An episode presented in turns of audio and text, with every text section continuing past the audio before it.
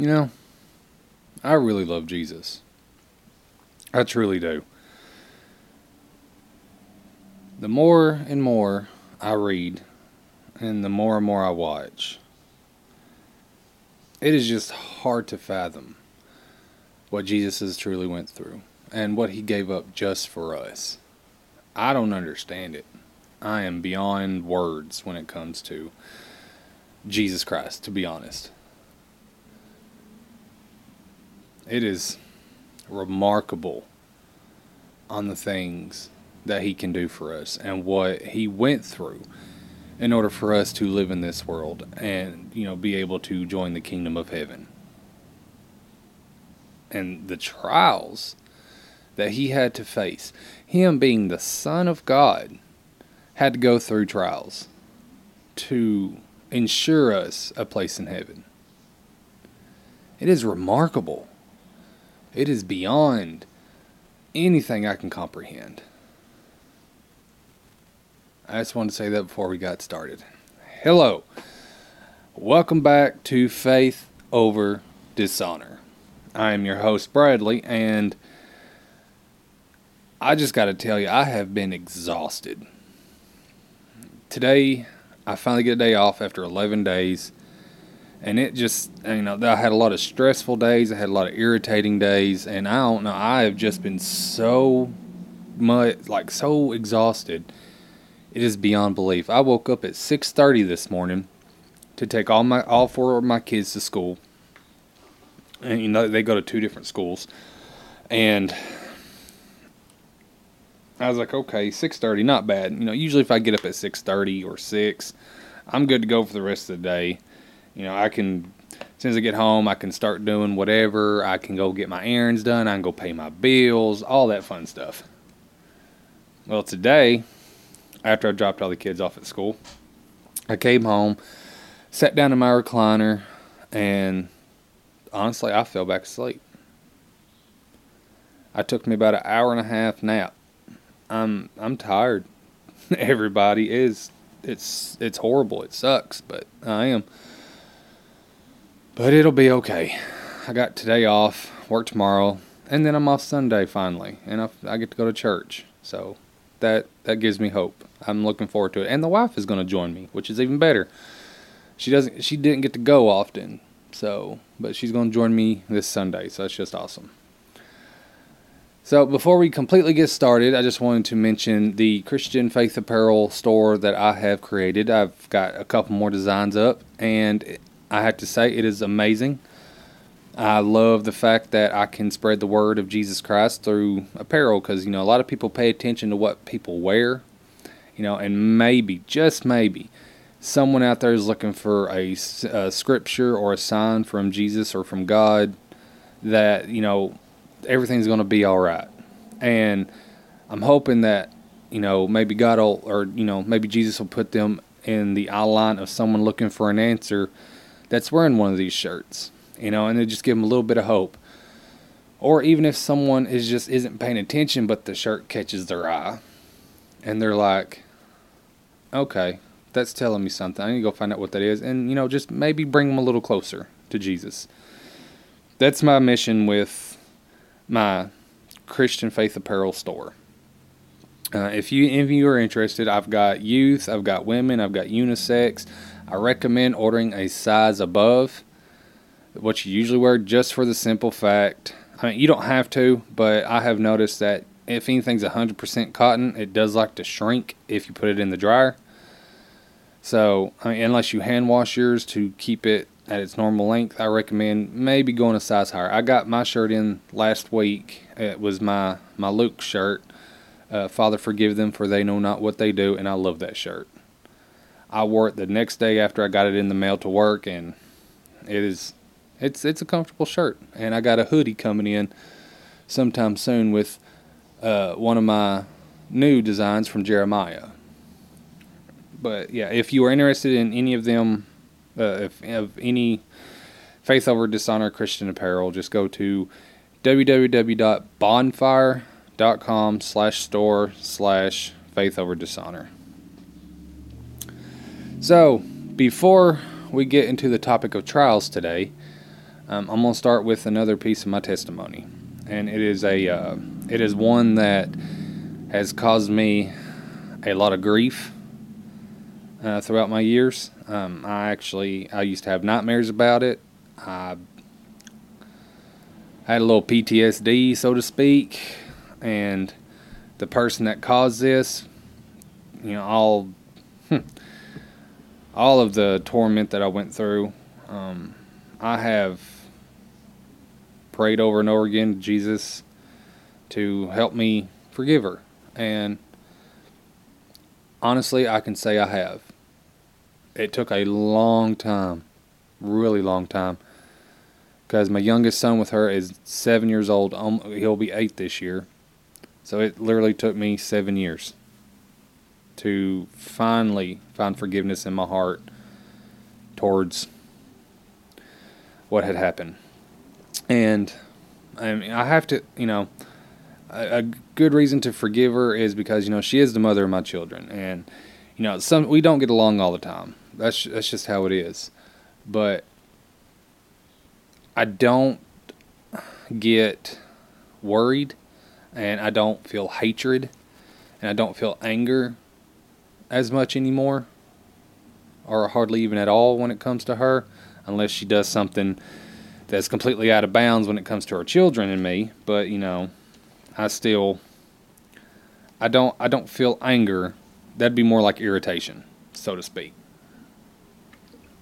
But thank you Jesus that you have he thank you Jesus. you provided me with the ability to have forgiveness in my heart towards this. And I'm going to, and the reason this is a part of my testimony is because at this point in time, after I've kind of stepped away a bit from trying to be a good Christian, I found another way into it. and I, like I said before, I was a one foot in, one foot out kind of person. I'd be all in, then I'd be half in, then I'd be out and partially in. This is one of them times where I went full in, and then later on, it, I kind of repeated the pattern. But this part of my testimony, um, it's a little rough. It's a little hard to talk about, but um, you know, someone telling their testimony is a big part of their Christian faith, and I I feel like I always have to express mine when it comes to having people realize that even through the some of the hardest times, you can still find faith in Jesus Christ. And this part right here was one of the hardest times I ever had to face. So, back in. Whew, yeah, this one's rough. Back in 2015. 16, sorry, 2016. Um, the relationship I had with my son's mother, it was sometimes abusive, very manipulative, and controlling. I had no say in anything. I was forced to do a lot of things. And I got to the point where I was working at this place as a concrete plant. I was doing inventory stuff, and I got to the point where I tried to find advice. So I came across this website with a mediator that dealt with spousal abuse and relationship issues and stuff like that. So I called him up and I told her everything that was going on to the point where my finances were not in my control. They were always in hers. Every time I got paid, she'd take my check and I'd get maybe 20 bucks out of it.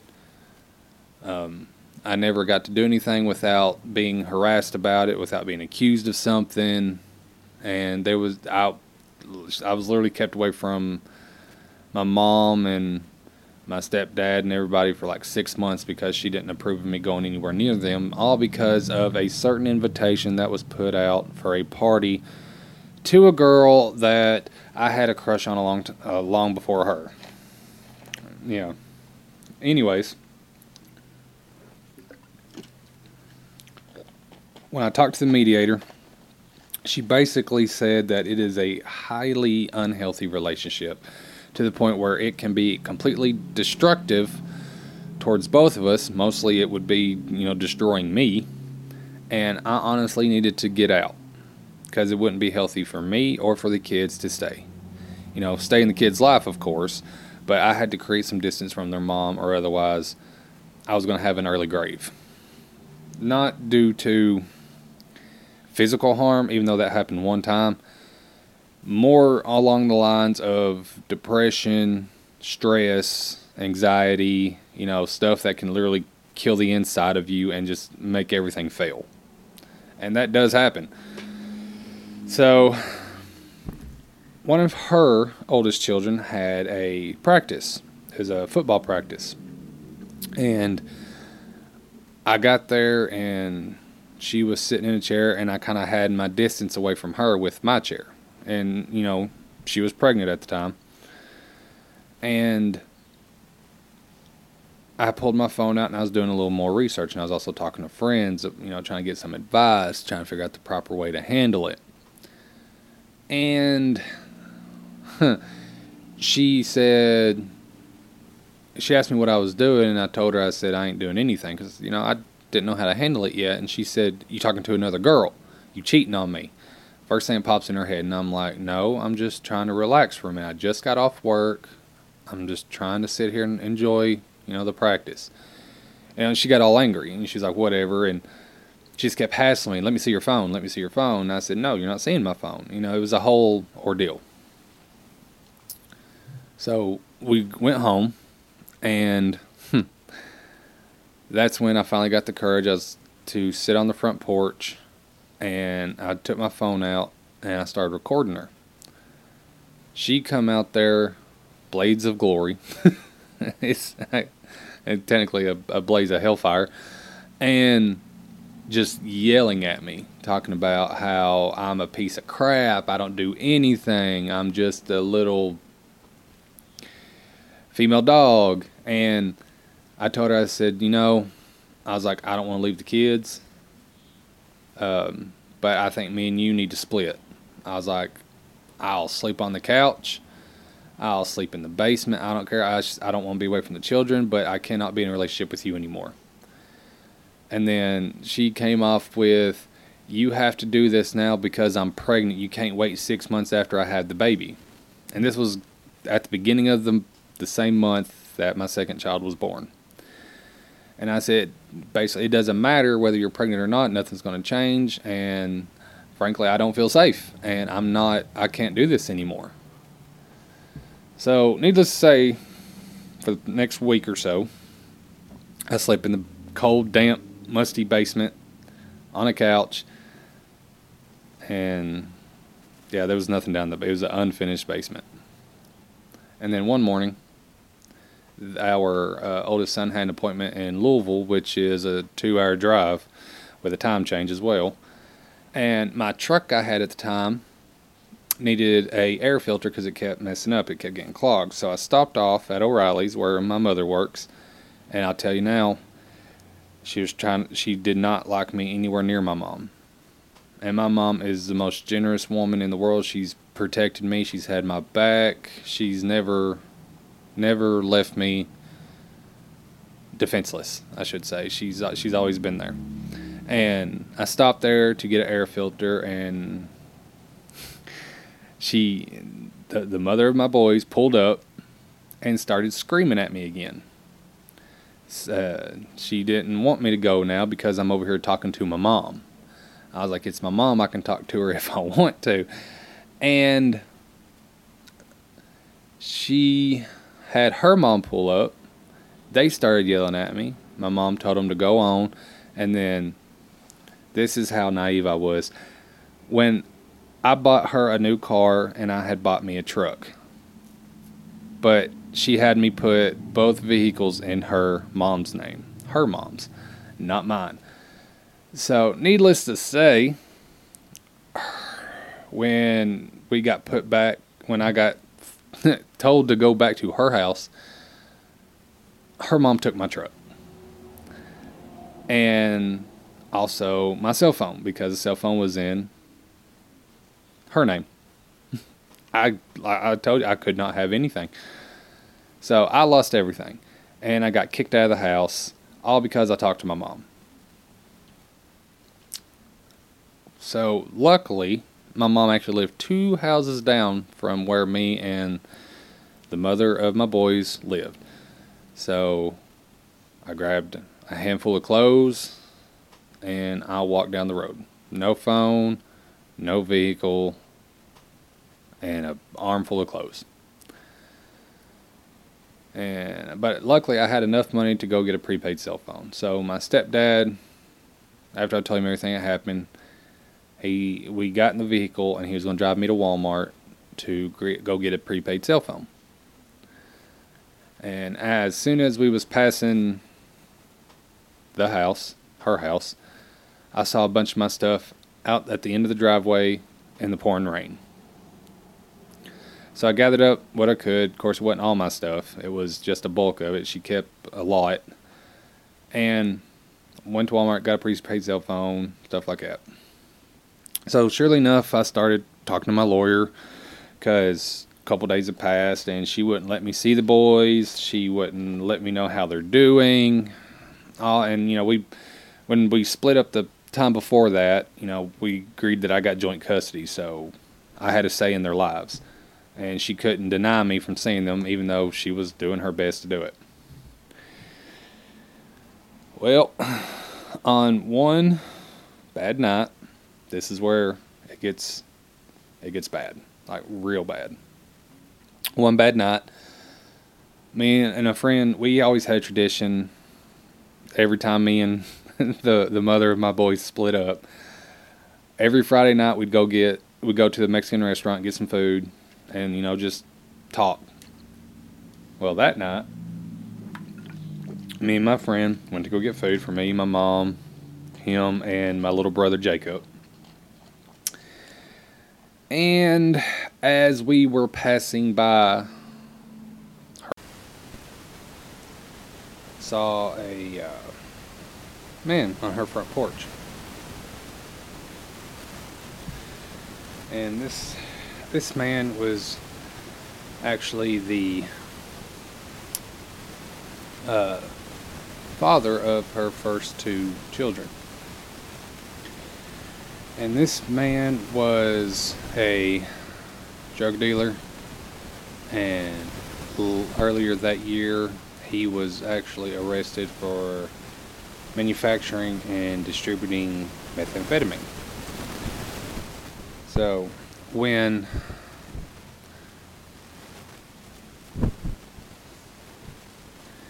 when I passed through, of course, I pulled into my mom's driveway, and then I walked to her house.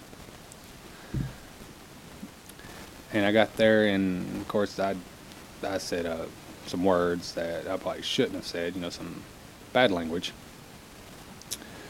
But I was walking up to the porch, and I started shouting, What in the world is he doing here? He should not be here. He should not be anywhere near my children and I went in the front door. The storm door was open. I just went through. But I think I opened the handle.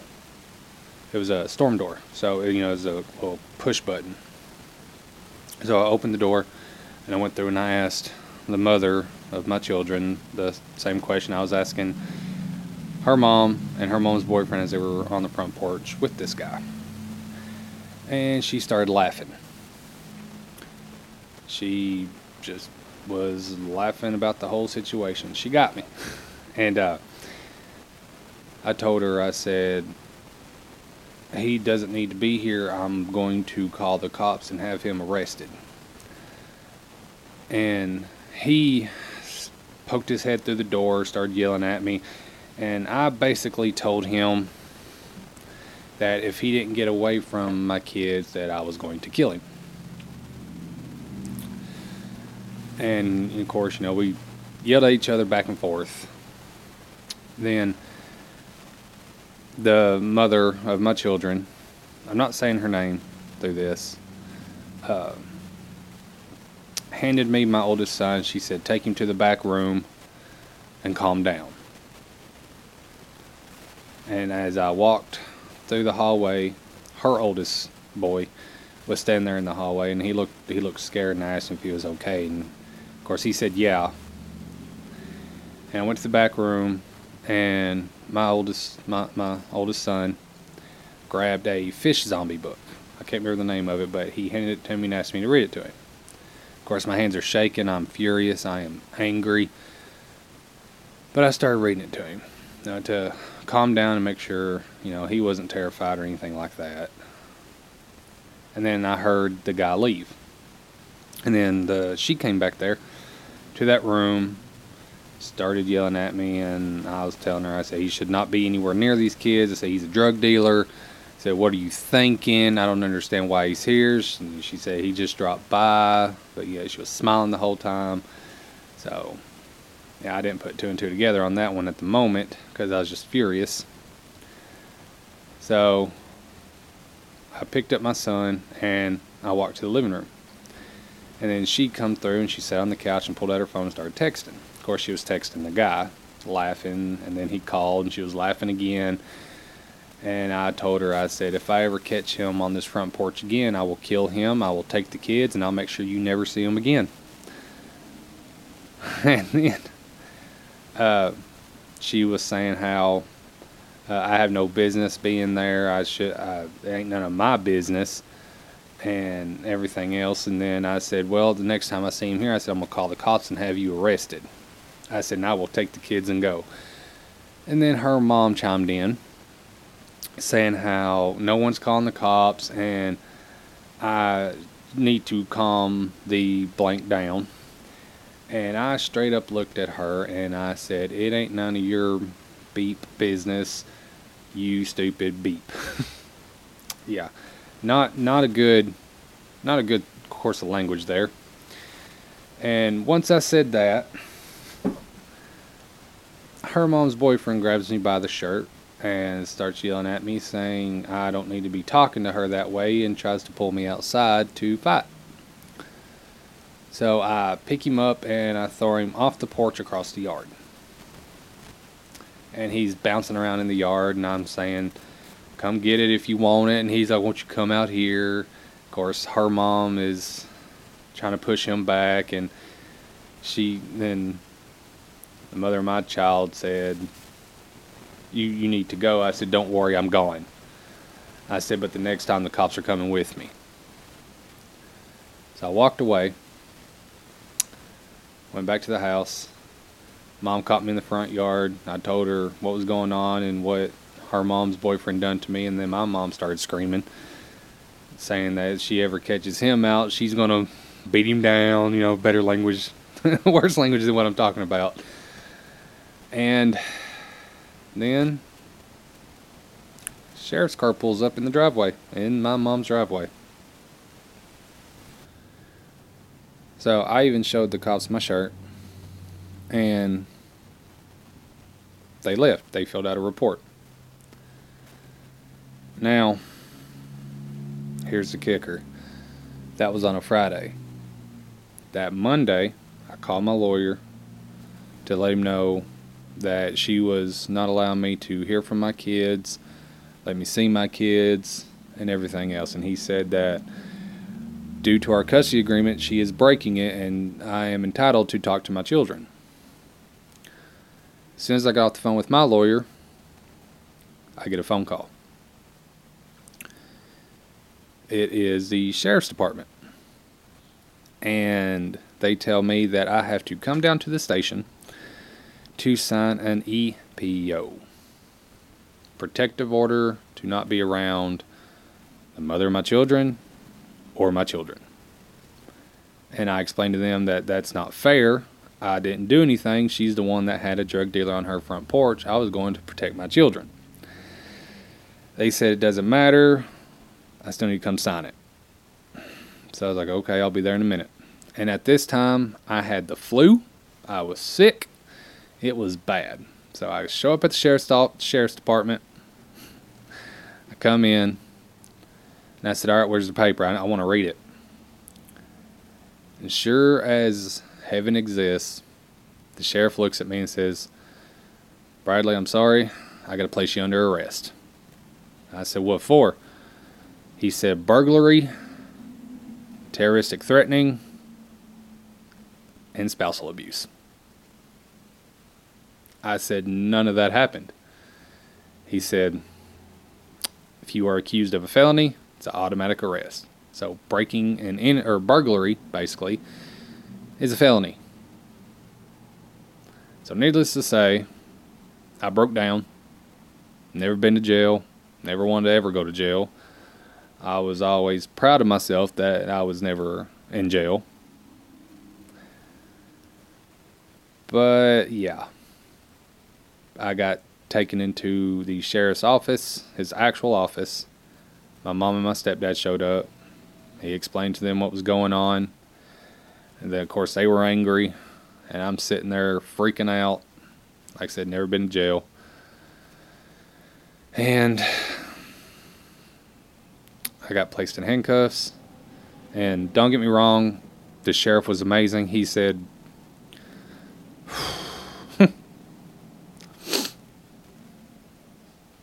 Okay, hold on.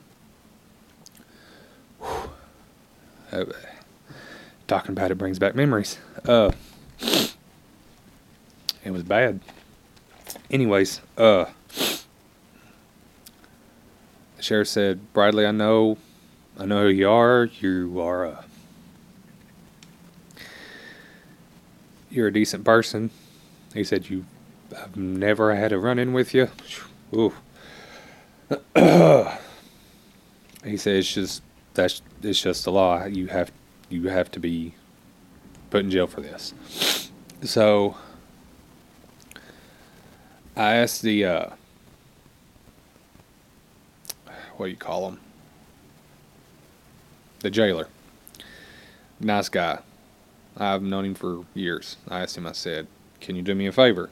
I, I like this was after I handed my mom my wallet, my hat, and everything because I've always heard if you go into a jail with your wallet, they'll take every penny you got out of your wallet to pay for your booking. It doesn't matter the amount; they will take it.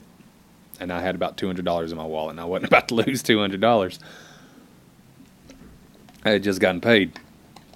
Uh, so I asked him. I said, "Is it okay?" I said, "I won't run." And this is when I smoked. I I haven't smoked a cigarette in almost five years now. I said, "Can I go smoke a cigarette?" I said, "I'm not going to run anywhere." I said, I, I, I got to do what you guys tell me." I said, "Can I go smoke a cigarette?" I said, "And also, can we wait and put the handcuffs on until I get in the car?" I said, "Because I don't want anybody to see me walking out of this courthouse with handcuffs." He's like, "Yeah, that's fine. We we we get it. You're we know you're not going to run. It's okay." So I smoked my cigarette. I go back in, and then the jailer escorts me out, and I sit in the back seat of the cop car.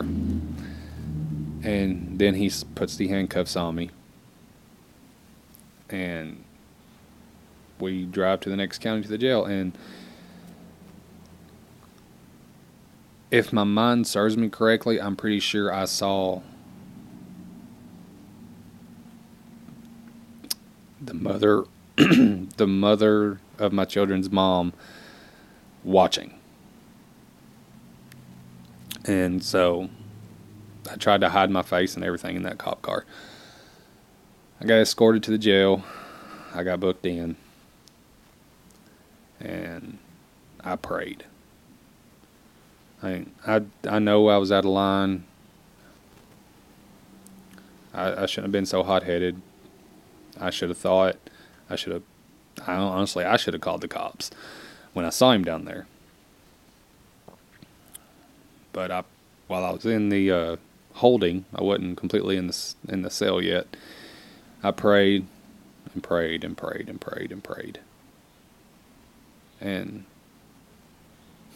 I didn't realize it at the time. I was kind of angry because I didn't get out that same time I was put in. My bail wasn't set. But now, you know, these past years, I realize even though I wasn't released that same night, I got put in a cell that actually knew somebody. and he is a good guy. He's just, you know, he just gets in trouble. most of his time is like child support or, I don't know. He he's actually a a good person. He wouldn't hurt a fly. He's just, you know, yeah, uh, just always runs into bad times. And when I got when I got put in that jail cell with 30 other guys. Of course, I had to sleep on the floor next to the bathroom. I puked all over my cot because I was sick and everything else. Uh, but as soon as I walked in that door, he looked at me. He goes, "Superman, what in the world are you doing here?" Well, you know, he didn't. He used a little worse language than that. And I had a friend there. You know, someone I could talk to and pass the time away till I went to sleep. So but of course, I told him what happened. He he he was a little mad about it, but you know that's neither here nor there. But after years of realizing, you know that you know I was I was mad that I didn't get released that same night. I got released the next day, and God allowed me to go to a cell where I knew somebody well, where I wouldn't feel so alone. It's a. Uh, it wasn't the complete prayer I asked for, but it was something Jesus knew I needed to get through the night. So that's another part of my testimony. Sorry, I was getting a little teared up there that was a rough time. Real rough. And that testimony goes good with what we're going to talk about, which is trials. I gotta collect myself here. So, we all know, uh, thank you, Jesus. I just need to say thank you. Uh, we all know being a Christian isn't what some people think you know, it isn't rainbows. It isn't smooth sailing. It, you know, a lot of people believe that you give up a lot of things, you know, which you do, but you also gain a lot more.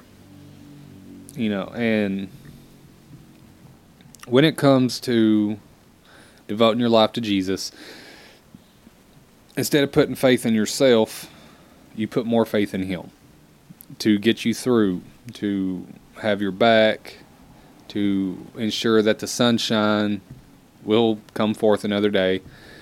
It's it's a more remarkable feeling than you will ever feel.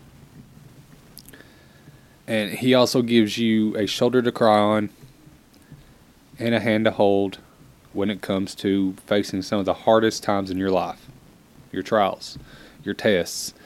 And he doesn't put you through trials that you can't handle. Because if you can't handle them, you simply just give them up to him and he will take care of it.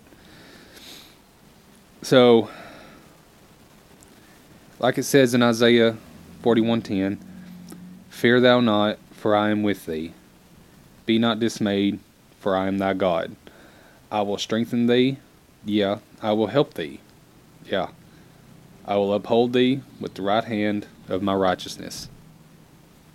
Always have to remember that no matter what, God, God and Jesus have your back. The hard times that you face, the hard times that come, you know, you feel like you're alone, and I understand that. I've I've been there. But when you go through these trials, you always have to remember that you are not alone. Jesus is right there with you. He knows what's what you're going to overcome, and He's going to make sure you do overcome it. It may take a while. Like I said, it took me seven years to forgive. It's not my timing. It's it, it's Jesus's timing. It's the Holy Spirit. He is there for you, and there's going to be a lot of knockdowns. There is, trust me. I've been knocked down so many times. I'm surprised I'm still standing, but through the the grace of God and the faith in Jesus and everything, I'm still standing. You know, like like the scripture I just read, Isaiah forty one ten, fear thou not. Do not be scared to live in this world. Do not be afraid to face what's coming towards you because you are not alone to deal with it. Jesus is right there preparing your way and he's he's got your hand. He says, "Walk with me. I will lead you through this storm." He says, "For I am with thee." Be not dismayed. Don't get discouraged for what you're going through. Have faith. He will not lead you astray. He says, "For I am thy God." And he is the, he is your God. He is the he is literally the son of God and through him you get God. So he is your God. And he will give you strength. It says, I will strengthen thee. He will give you the strength to stand amongst your enemies and your storms. Through him you will not get knocked down and you will not fade. You will not perish. He says, I will help thee. He will not leave you alone. He will make sure you survive it. It may not seem like it because you can't see him, but you can feel him there. He's got a such a heart, like a tough grip on your heart. He wants you to know, hey, don't be scared. I am here to help. I'm getting choked up again.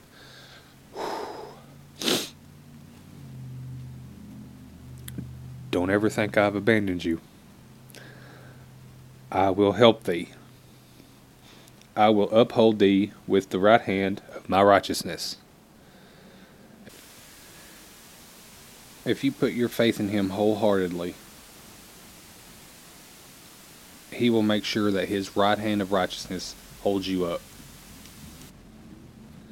Don't ever forget that. You are His child. You are His His blessing. He will not lead you astray. He will hold you up with his right hand because the right hand is the hand of righteousness. Now, going from Isaiah 41:10, we're going to go to Psalm 77. I just got to turn to it in my Bible. but just think about all the trials that you've been through and how you actually got through them say even if your mom or your dad or your brother, your sister, anybody that was standing with you to give you a little comfort, that was Jesus putting them with you. And if none of your immediate family can be with you, Jesus is there anyways. When Jesus died, when he was nailed to the cross, before he ascended back into heaven, he let the world know that even though he won't be here physically, he is leaving a replacement called the Holy Spirit, so that way the Holy Spirit can be with everyone at any time, anywhere. it's not just Him, it's not just Jesus being in one spot to help a certain group of people. He left the Holy Spirit for us to survive this world and to be comforted at all times, everywhere. He said his replacement will be better than him because this Holy Spirit that he left for us can be everywhere. 77. Who is so great a God as our God? To the chief musician, to, to Jeduthun, a psalm of Asaph. I cried unto God with my voice, even unto God with my voice, and he gave ear unto me. In the day of my trouble I sought the Lord. My soul ran in the night and ceased not. My soul refused to be comforted. Just pay attention to these words. Pay close attention. I remembered God and was troubled. I complained, and my spirit was overwhelmed. Selah. Thou holdest mine eyes waking, and I am so troubled that I cannot speak. This is him praying to God during a trial, but yet he is still feeling the anger and the hatred through this trial.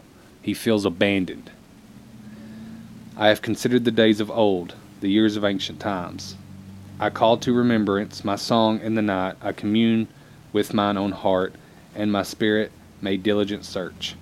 His his heart was trying to find the right answer that his mind was trying his I should say this his mind was trying to find the right answer. His heart was trying that was his heart was portraying. You know, seek the wisdom of the Lord, be faithful. Will the Lord cast off forever, and will he be favorable no more? He feels left alone. He feels abandoned. He feels like he's facing this storm all alone, and he is not faithful at the moment because he, he has such doubt. Which you know, as Christians, we all have doubts.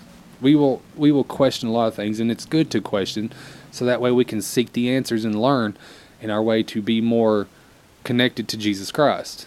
So it's okay to have doubts. Just always have the faith to know. Just always have the faith to know that Jesus is with you through everything and anything. Is his mercy clean, gone forever? Doth his promise fail forevermore? Hath God forgotten to be gracious? Hath he in anger shut up his tender mercies? Selah. And I said this, This is my infirmity, but I will remember the years of the right hand of the Most High. I will remember the works of the Lord. Surely I will remember thy wonders of old. I will meditate also of all thy work and talk of thy doings. Thy way, O God, is in the sanctuary, who is so great a God as our God. He's starting to realize in this psalm that he is not alone. It's God's timing, not ours. It's his answers that he wants us to know. It's not our own understanding it's what he wants us to understand. Thou art the God that do- doest wonders. Thou hast declared thy strength among the people.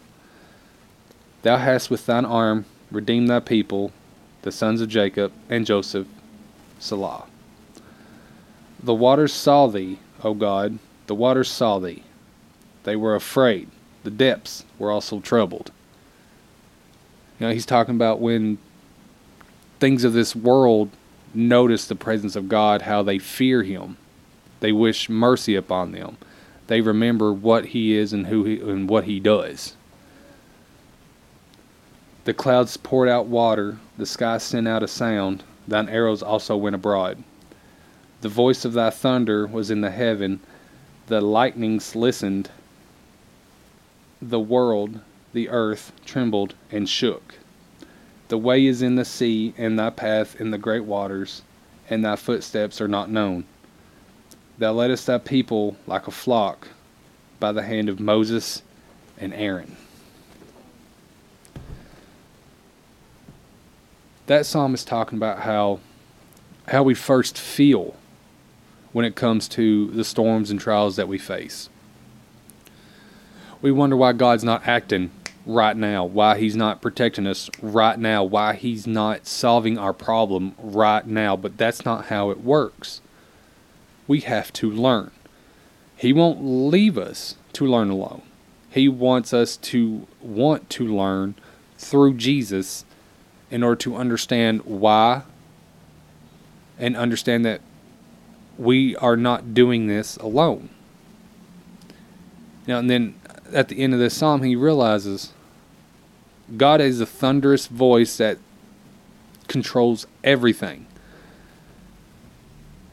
The more help we seek through Jesus Christ, the more we can truly live.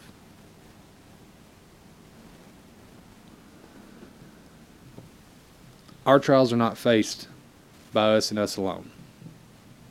We may feel that way but it is our true Father that guides us through these storms. Now, I have another question for you.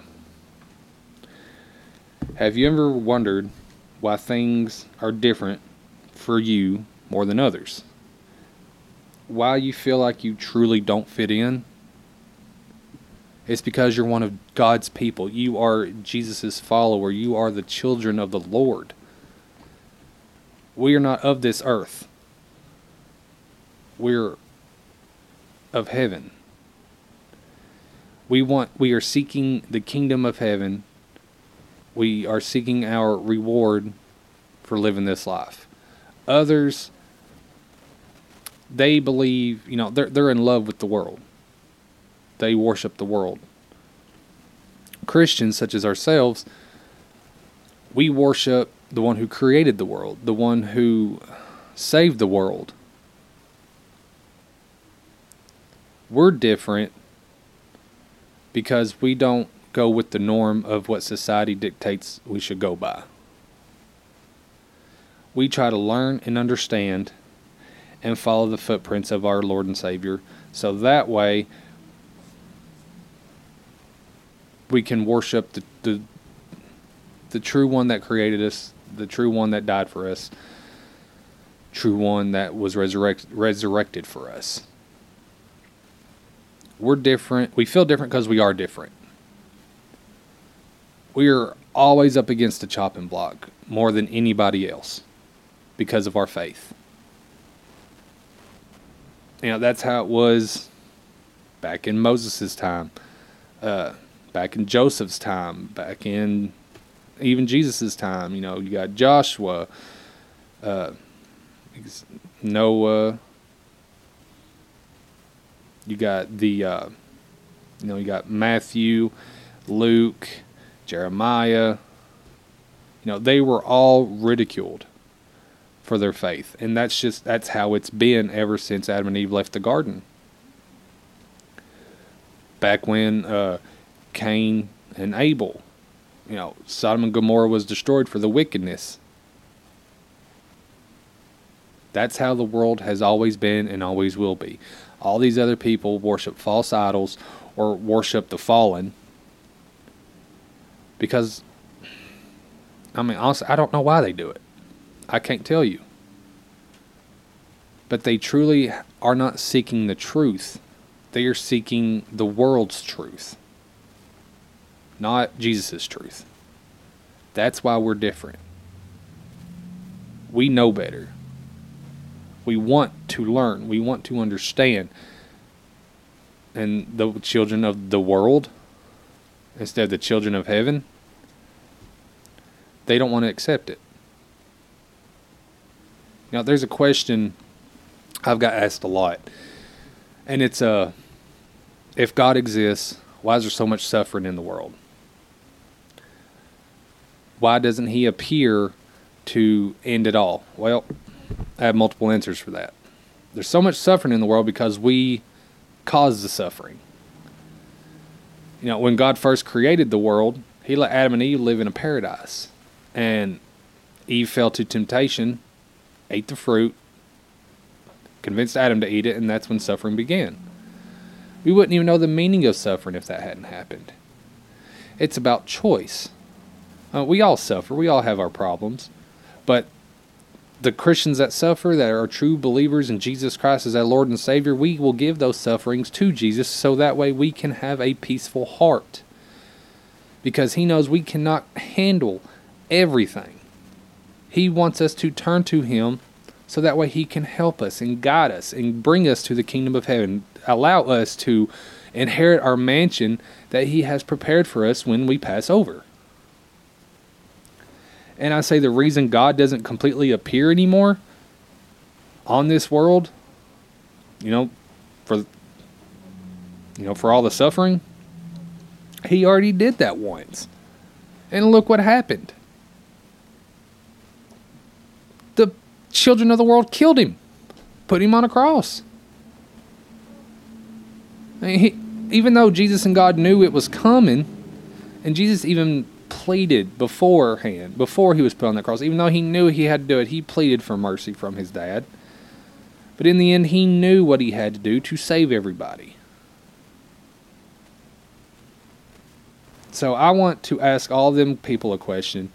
If you were a God, and the only way to save the people down below you was to give up your son, your only son to die, Say you've already done it once. Do you want to do it again? Because you keep giving people chances. Sooner or later, they're going to they're going to fully disappoint you. The ones that don't believe and don't follow, they're just going to leave a bad taste in your mouth. I don't want God to do that again. Because in all honesty, the next time Jesus shows up, this world is done. And I want as many people to find him before it's too late.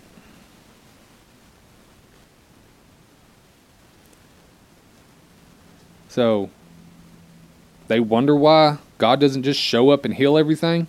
It's because when God shows up again, tribulation starts, revelation starts. He's not done with us yet. He doesn't want to be done with us yet. He's given us chance after chance after chance. And the next one's going to be by fire. When he is done with it all, this world is going to burn. And I don't want anyone to burn. I want everyone to enjoy what Jesus and God has created for us in the heavens. But like I said, we're different. That's we're we're all different. So that got very whew, intense. So now I'm going to go over to Psalms 119. Give me understanding. This is Psalm 33, Psalm 119, 33 through 40. And this is a magical one. I mean, every word in this book is magical, don't get me wrong. But this is this is about trying to help the ones who follow Jesus Christ. This is a psalm for understanding. You know, understanding why you're going through trials, understanding why you're going through storms, understanding why this world is the way it is. Psalm 119, give me understanding, verses 33 through 40. Teach me, O Lord, the way of thy statutes, and I shall keep it unto the end. Give me understanding, and I shall keep thy law. Yea, I shall observe it with my whole heart. Make me to go in the path of thy commandments, for therein do I delight. Incline my heart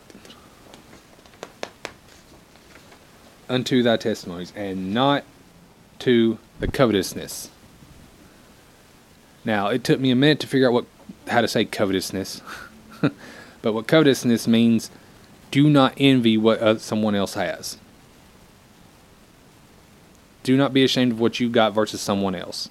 Be proud of what you what you have. Be proud of who you are. You are Jesus' child. Turn away mine eyes from beholding vanity, and quicken thou me in the way. Establish thy word unto thy servant, who is devoted to thy fear. Turn away my, repro- my reproach, which I fear, for thy judgments are good. Behold, I have longed after thy precepts. Quicken me in my righteousness. This psalm is basically asking for understanding and help to provide the path to follow the, the true rules, commandments, and light that Jesus Christ has set before us. So that way we can make it to the kingdom of heaven. So that way we can be greeted by our ancestors saying, Hey, you made it. I'm so proud of you. And I want people to hear these Psalms so that way they understand what needs to be done and what you are going to go through. Being a Christian is not easy, but it's worth it. There is no better life to have. I mean, when Jesus stood on the mountain and gave his sermon that St. Matthew wrote down, we are the salt of the earth we must f- provide flavor, which is the word, to the world, so that way it does not lose its flavor. We must provide the right words to say to people. We must forgive. We must love. We have to be here to help each other. You know, there was another sermon he was talking about where he's talking about the guy that's walking with seeds. You know, some fall on stones, some fall in the weeds. You know, and it's basically everybody trying to understand Jesus' parables. You know, some will understand, some won't, and it's okay. But the some who do can help teach the ones who don't. And I'm trying my best to understand so that way I can teach to the ones that don't understand. You know, when the guy dropped the seeds on the stone, they fried. When he dropped the seeds in the weeds, they were choked. That is basically the parable of that is a guy preaching the word. Some will fall on stone mines where they just incinerate and go away. Some will fall on the mines where they'll just choke it they will hold on to it, but then it'll just fade away. It's not ever going to be perfect, but we got to try.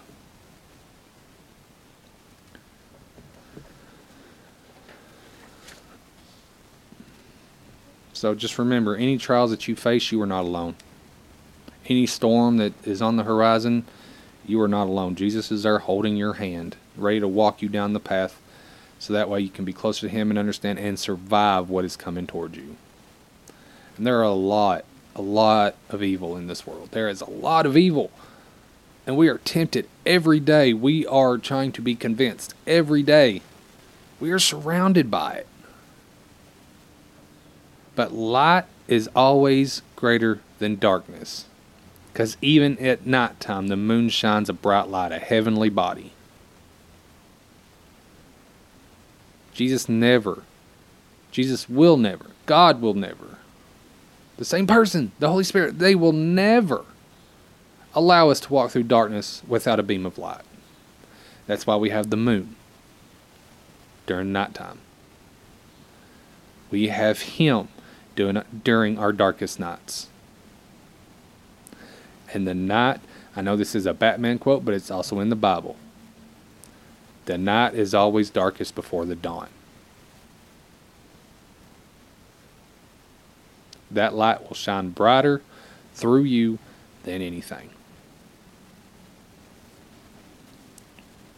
Face your trials head on. Don't run from them because you're not doing it alone. Jesus is with you, Jesus blesses you. I think it's time for a prayer. Lord Jesus, please protect all those ears that are listening to this episode today. I hope I did your word proud. Please be with the ones who are sick and lost and looking for you, and please help anyone that's facing the mightiest trials that they are facing to believe that you are with them, holding their hand, guiding them down the path in which they need to go, because through you, anything is possible. Through you, the light shines brightest. Through you, we can make it to the kingdom of heaven. And I hope and pray, Jesus, Jesus, Lord, that you turn and face them with the light that's brighter than any darkness that may surround them. The shade is nothing compared to the light that you bring to this world. Jesus, be with those who are seeking you. Please help them find the way because we all know without you, this world is just destined for darkness and this life is not worth living. We would be surviving. We would not be living. We would, we would be surviving for the pits of hell instead of living for the kingdom of heaven. Jesus, thank you for everything. Thank you for allowing me to talk today. Thank you for speaking through me because the only things that was honestly script for this episode was just little notes. Everything else I've talked about, I have just talked. I have not had to write down everything because I prayed that Jesus would speak through me today to all of you out there that might be listening. And I hope I did you justice and I hope that you learned something. And if there's anything you need to teach me, please let me know, Jesus. I know I have a lot to learn from you, and everybody has a lot of understanding that they need to try and figure out. Jesus, I love you so much. And I love everyone in this world that is trying. I love everyone in this world that is lost. And I love everyone in this world that you have put forth. For our Father who art in heaven, hallowed be thy name. Thy kingdom come, thy will be done on earth as it is in heaven. Give us this day our daily bread and forgive us our debts as we forgive our debtors. Thank you, Lord. Jesus Christ, you are amazing. Lead us not into temptation, but deliver us from evil. For your kingdom is the power and glory forever and ever. Oh, I love you, Jesus. It is in your name I pray. Amen. Thank you all for listening. I know I got a little extra today. um, I kind of want to become a preacher. I really do and I hope one day I can I can be there. If you guys want to holler at me, have any comments or anything like that, feel free to send me a message at faithoverdishonor at gmail.com. I am all ears. I am all for reading your comments and everything. I, I want to learn. I want to hear your thoughts. I want to know exactly what you're thinking. Uh, we can help each other. I love you all. Jesus loves you all. Don't ever forget that. You are never alone. He is there holding your hand, got a tight grip on your heart. And He will never lead you astray, no matter how you feel. Always have that faith. His timing is not our timing. His timing is perfect. Ours is impatient. Remember that. I love you all. Have a great day.